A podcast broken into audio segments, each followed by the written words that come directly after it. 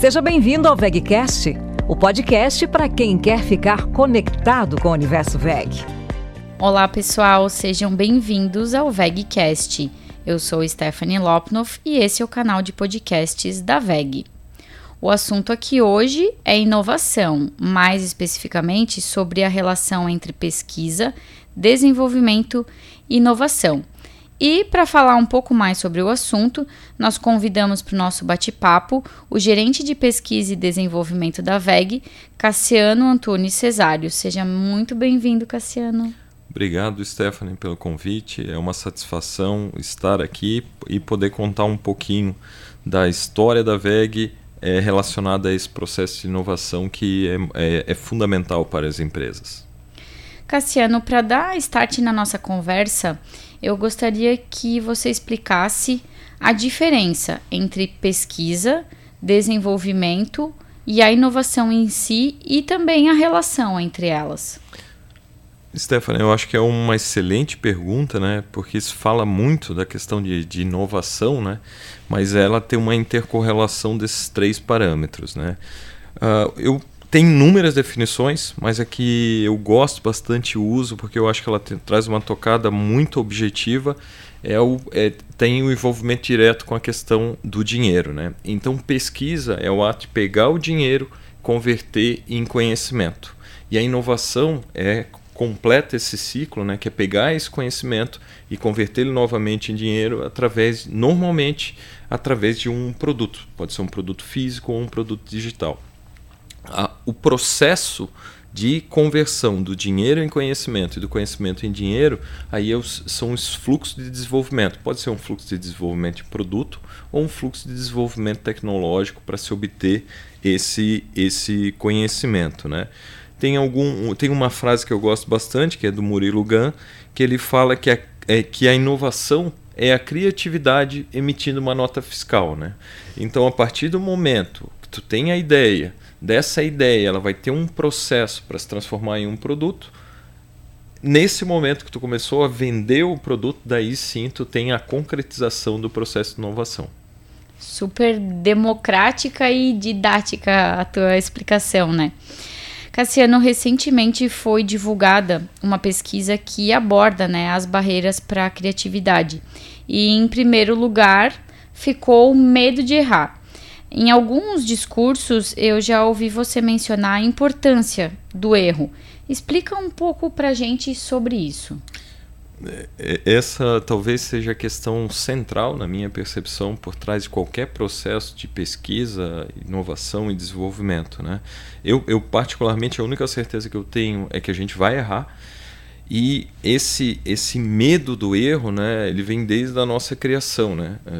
É, especialmente num, num, num país como o Brasil, querendo ou não, os recursos são escassos, e daí vem a necessidade de utilizar da melhor forma possível os recursos que se tem na sua mais, maior, uh, forma mais ampla.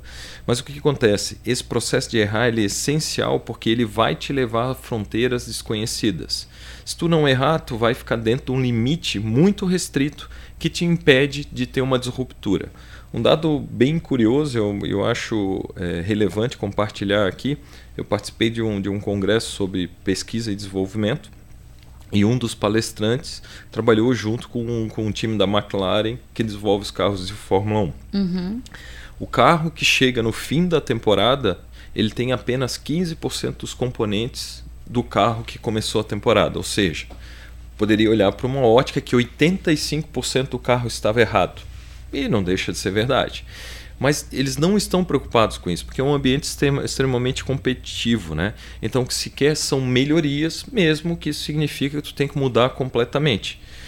E outro item que eu vejo que as pessoas têm muito medo né, do erro e às vezes até de mudar é porque se eu desenvolvi alguma coisa que me trouxe até o dia de hoje, um produto que me trouxe até o dia de hoje, se eu falo que eu tenho que mudar, significa que o que eu tinha feito estava errado. Mas não é isso, né? É que eu estou indo para um próximo patamar. Eu fiz o melhor que eu podia fazer com os dados que eu tinha até aquele momento. Perfeito. É, tu podes mencionar algum exemplo clássico é, onde esse conceito de que o erro impulsiona a pesquisa, o desenvolvimento e automaticamente a inovação ele aconteça? Posso sim. E, e, aqui eu vou recorrer ao início do processo, né, que é a ideia. Quando a gente fala de uma ideia, a primeira imagem que nos vem à mente é uma lâmpada, né? E quando a gente pensa em lâmpada, automaticamente vem às nossas mentes a figura do Thomas Edison, que todo mundo acredita que foi a pessoa que inventou a lâmpada elétrica. Mas na verdade, não foi o Thomas Edison que inventou a lâmpada elétrica, foi um, um, um, cara chamado Humphrey Davy. Ele inventou isso 70 anos antes do Edison trabalhar com esse assunto. Só que o Thomas Edison começou a trabalhar com a lâmpada elétrica, que era totalmente estável, durava pouquíssimas horas, estou falando duas, três horas, nem isso. Uhum.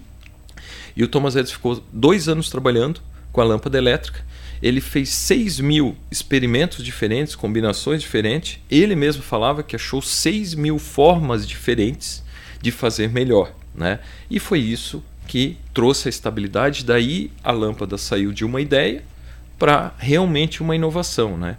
Então, aqui é a maior prova. Né? O Edison nunca encarou os 5.999 erros dele como um problema. Na verdade, ele é, encarou isso como um caminho para a inovação. Né? Então, esse é um exemplo talvez o mais clássico de todos, né? E tá in, hoje quando se tem um prêmio inovação, normalmente tem uma analogia com uma lâmpada, né? E tudo isso por causa da história do Edison de persistir no processo de desenvolvimento, claro, com método científico e tudo mais, né? Mas ele errou 5.999 vezes. Sim. Aceitar também, né, que faz parte do processo, né? Sem dúvida, Stephanie. E tem, tem uma frase do Henry Ford também que ele fala, né, que é, são formas de se fazer melhor, né? Então, é, claro, a gente não pode errar, né? E as engenharias se baseiam nisso. A engenharia é uma forma de tu evitar o erro, né? Agora, tem momentos que tu tem que arriscar e o erro é permissível. Tem momentos quando tu vai mandar um, um foguete, alguma coisa, né? Tu vai exercer, é, tirar proveito de todo o conhecimento para evitar o erro, né? Agora, quando tu está trabalhando em escala e tudo mais, ali tu tem liberdade para cometer esses erros, né? Certo, entendi. É, se a gente diz que é fundamental errar, né, que faz parte do processo, como é que tu entende que fica para as pequenas empresas, onde geralmente né, possibilidade do erro ela é mais restrita, é, não acaba se tornando proibitivo inovar? É, essa é uma questão muito legal, né? É, e, e, aqui eu vou fazer um contraponto, né? A VEG é uma, é uma empresa de, de renome internacional. Quando a gente olha para os resultados uh, financeiros são valores é, de, na, na casa de bilhões, né? Mas hoje, dentro da VEG, a gente faz uma série de experimentos que a gente usa uma impressora 3D que custa cerca de 3 mil reais. A gente pode prototipar nesse ambiente. Se a gente é, um, é uma máquina que tem, sei lá, 2 metros de diâmetro, tem vários fenômenos que a gente consegue reproduzir em escala. Então, ao invés de imprimir um componente de 2 metros, a gente imprime às vezes com 10 centímetros de diâmetro, né? reproduz isso numa escala menor. Um outro recurso que e mesmo empresas pequenas pode usar é entender o processo, né? o que está por trás do processo, ter a experiência do usuário deles. Tem um, um caso bem legal é, que é de um, tem um fabricante de, de veleiros, né? veleiro é um, é, um, é, um, é um produto caro, mas é considerado o melhor veleiro do mundo. A marca é a Mel. E o dono que fundou, o que, que ele fazia? Cada veleiro que ele fazia, ele pegava o veleiro e dava uma volta ao mundo. Ele tinha a experiência completa do usuário dele. Ele ia anotando todas as oportunidades que ele via de melhoria. Ele voltava e fazia um novo veleiro. Então, essa questão de viver ou experimentar o produto que tu está projetando te traz essa sensibilidade. Sim. E não necessariamente a gente está falando de coisas caras. Um exemplo, teve uma empresa holandesa agora, eles fabricam bicicleta, eles tinham um problema seríssimo com o transporte, as bicicletas eram danificadas no transporte. Né? O que foi a saída que eles acharam? Na caixa de, de transporte de bicicleta, eles desenharam uma televisão. Né? O fato de ter uma televisão ao, automaticamente e inconscientemente remetia às pessoas que estavam fazendo transporte carregando que era um produto frágil e continuava certo. sendo uma bicicleta. Caiu em 80% né, os danos do transporte.